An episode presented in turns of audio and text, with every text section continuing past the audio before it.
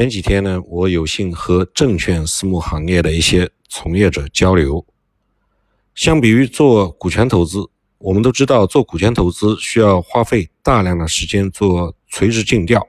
而证券投资呢，迫于市值业绩的压力，则更需要贴近市场。因而，这个行业内的大部分从业人员往往都是消息异常灵通，而且信息面极广。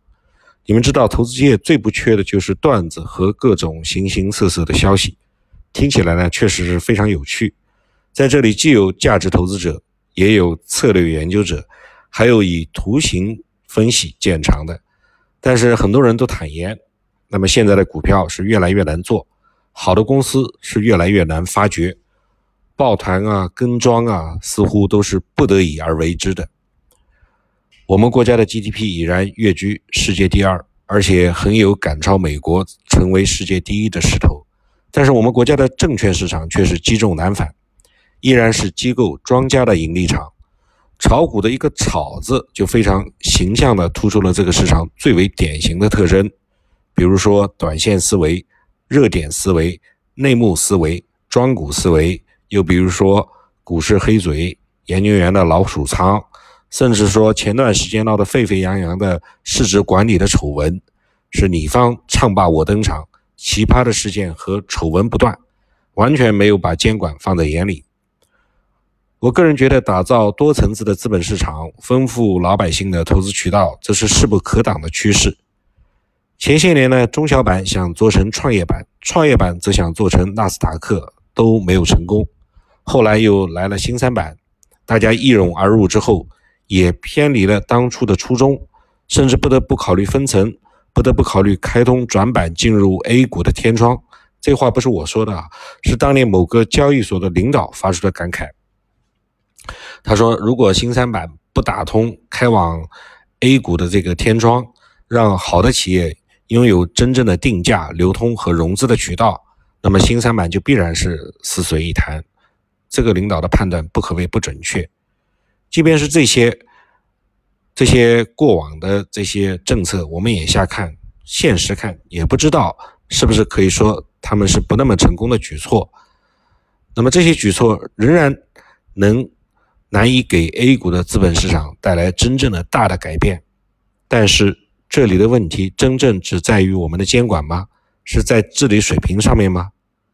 治大国如烹小鲜。在那么多的股民的意识还没有成熟之时，在刚性兑付、包赚不赔的神话仍然有很多人相信，甚至说监管一遍遍地告诉人们这是违法的、是不允许的时候，人们仍然对这些刚性兑付啊、包赚不赔抱有幻想。在这样的时候，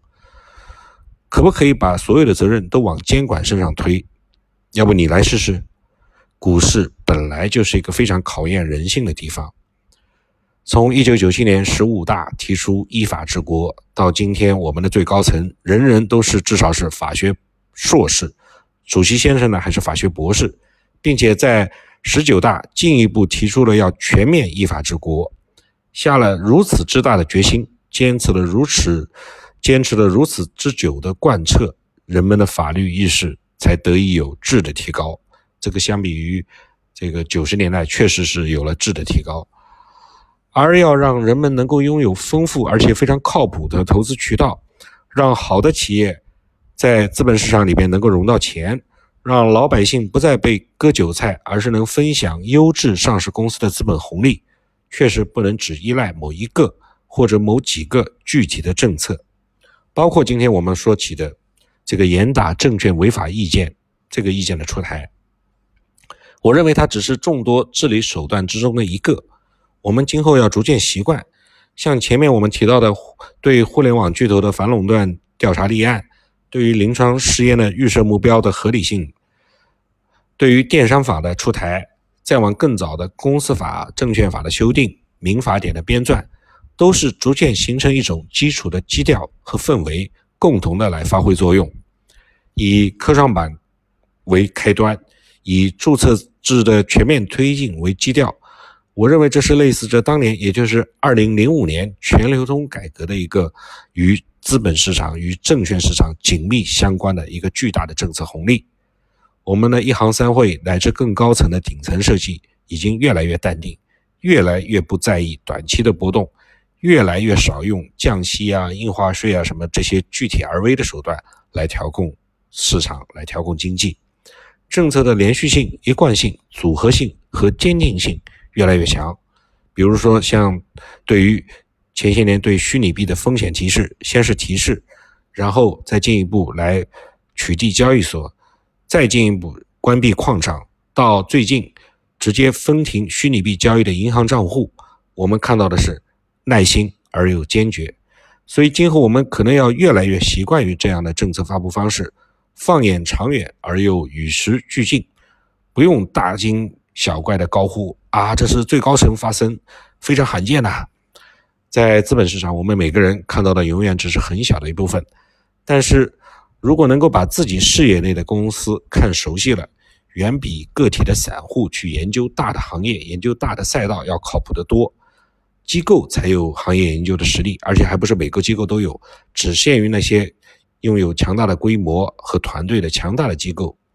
而且他们对行业研究的研判大多数都是公开的，个人投资者完全去可以去参照借鉴，不用自己亲自而为。对于散户朋友，他们自身的逻辑自洽远比超越自身的能力去看那些大的行业甚至赛道更为重要。回应之前呢，我的某一期笔记，在开始价值投资之前，是不是要先建立自己的价值观呢？